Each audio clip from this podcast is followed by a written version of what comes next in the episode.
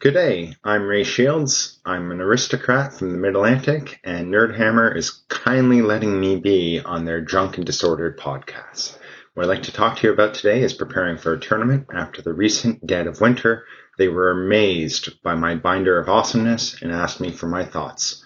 So to begin with, how do you go about preparing for a tournament? The first thing that you need to do is you need to establish your goal or goals for the tournament. Is this your first tournament? Are you learning the scene? Is this someplace new that you haven't played before? If so, it's probably a learning tournament and you should cut yourself some slack because how you play, who you play against is all going to be new. And whenever things are new, there is more chaos and there's more randomness. So enjoy yourself. Enjoy the space. Is this a weekend away? Do you have little children? Have you not had sleep in months? If so, it's probably not going to be your best games of Kings of War. On the other hand, it's an opportunity to have a lot of fun and to have some sleep or not to have some sleep and to enjoy your weekend out. And finally, are you playing to win? Are you trying your best to win the tournament and to get the coveted tournament master? If so, there's three things that you need for this to occur. You need to have the right matchups with the right scenarios with no bad dice rolls. So cut yourself some slack it may or may not happen, and you can go to play to win, but bear in mind there are others doing this, and it doesn't always work out. One thing I like to think about is that half the people at Masters after the first game have a significantly less stress for the remainder of the tournament because they're out of the running and they're there and they can enjoy the scene and they can enjoy the weekend away. But once you've established your goals, even if it is to win the tournament, the next question is, what army are you playing? And to this extent, is it a new army? If it is a new army, have you practiced your list? Have you played online or in person? Or ideally both? Have you tried against multiple opponents? Defense 6, heavy shooting, surge, heal, alpha strike list. Those are all opponents that your army may or may not have to face. Are you trying out a new unit?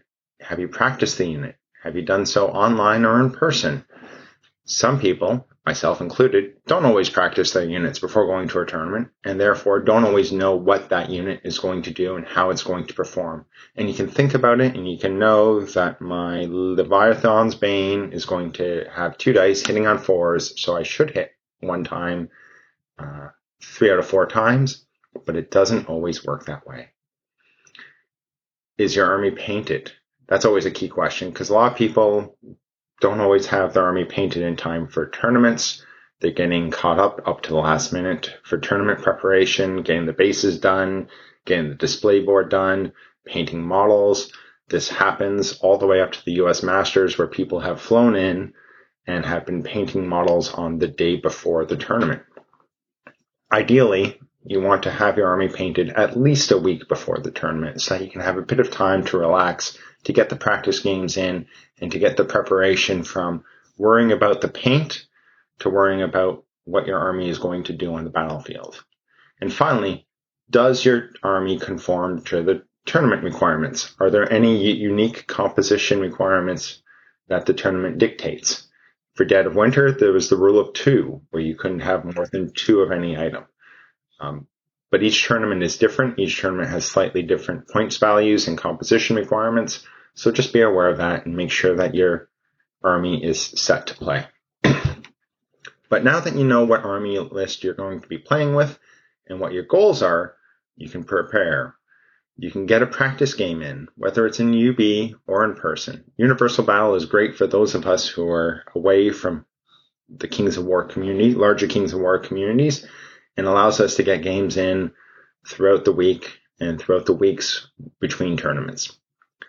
You take the time to pack your army to make sure everything is going to travel safely to its uh, location. And then you pack your tools. This, I, I, take as much time packing my tools as I do um, packing my army. And what I mean by this is, do I have a tape measure? Do I have a second tape measure in case one breaks? Do I have my dice? Do I have some spare dice because I'm probably going to lose some dice over the course of the tournament? Do I have tokens for loot counters, for push, for objectives? And do I have arcs uh, to coordinate line of sight? Ideally, do I have a laser? And I have to make sure that all my tools are laid out so that I can go to the tournament, go to the game, and play the games without having to worry about whether or not I brought enough dice, what dice, what colors, etc. So it's just one thing off your mind. And the army being packed and painted is off your mind. You've printed off your list and everything's good to go so you can get on the road, travel to your new destination, and enjoy the tournament.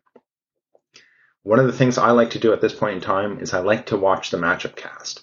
I'm always very excited when a tournament has a matchup cast in advance uh, the week before or the week of the tournament. It lets me get an idea as to who the players are. It lets me get an idea of the list. Now, bear in mind that every matchup cast is a bit tongue in cheek. You can have the idea, you can see the list, you can see the players, and you can say, I think these people are going to win, or this list is bad, or this list is good. And no matter what you do, you're probably going to be wrong at least 30% of the time going into a tournament. So don't take the matchup cast too seriously. It's more to get you in the mindset and the frame to play. Recently for Dead of Winter, Dale from Nerdhammer put down on his list that this was his first Northeast tournament and go easy on me. So when I was reviewing the list and getting ideas of who the players were, I completely discounted him because it was clearly his first tournament. He did not pay for the uh, uh, Kings of War upgrade on Mantic Companion to print off his list with the rules, so I thought he was a new player who did not necessarily know what he was doing. Little did I know that Dale was playing Psychological Warfare on me, and he would go on to win the tournament. So as I said, you can always discount people. You can always think that this is the way it's going to go, and, and that you have all the factors, but there might be people you don't know. There might be list combinations that are unique that come across, and it's a game. Like at the end of the day, we're going there, we're pushing figures, we're probably having a drink or two, and we're there to have fun. And, and like, I want to go there. I want to be prepared. I want to have my dice. I want to have my rulers. I want to have my army. I want to go there to have fun. And I want to play and I want to give my opponent a good game. So I want to know the rules. But if I lose or win, it's life and I can't guarantee anything else. If I wanted a game where all the risk and chance was taken out, I'd play chess. So that comes down to the Ray Shields level of preparation.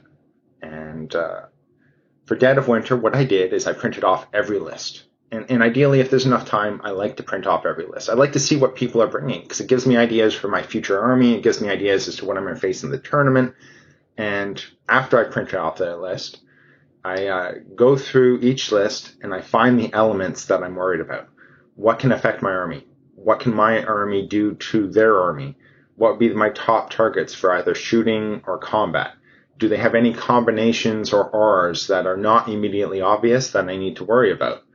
Um, Surge, Defense 6. And I, I lay all the armies out. For Dead of Winter, I took a whole step further and I printed off every single list, went through how much shooting they have by range 24, 18, 12 inches, whether or not they had Pathfinder or not. Pathfinder was important playing Trident Realms.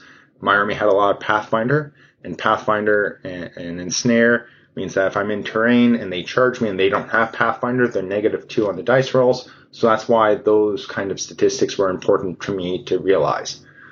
Um, allowed me to go into the games uh, with a bit better knowledge and, and, understanding as to what my army was going to face and, and how I was going to do. But that being said, it's a dice game. And sometimes, as much as you have the preparation, as much as you can theory hammer it all out, and sometimes all you can do is theory hammer because you, you can't get practice games in due to life, it still comes down to the luck of the dice, the luck of the matchups, and the luck of the game. So, in summary, you go into a tournament, figure out why you want to go to the tournament, but the first and most important reason why you're going there should be to have fun. Enjoy yourself, enjoy the people that you get to spend the weekend with, roll some dice, drink some beverages. If you see me, come see me and we can have a beer together. And uh, win or lose, go home happy. So this is Ray Shields. Thank you very much, Nerdhammer. Signing off.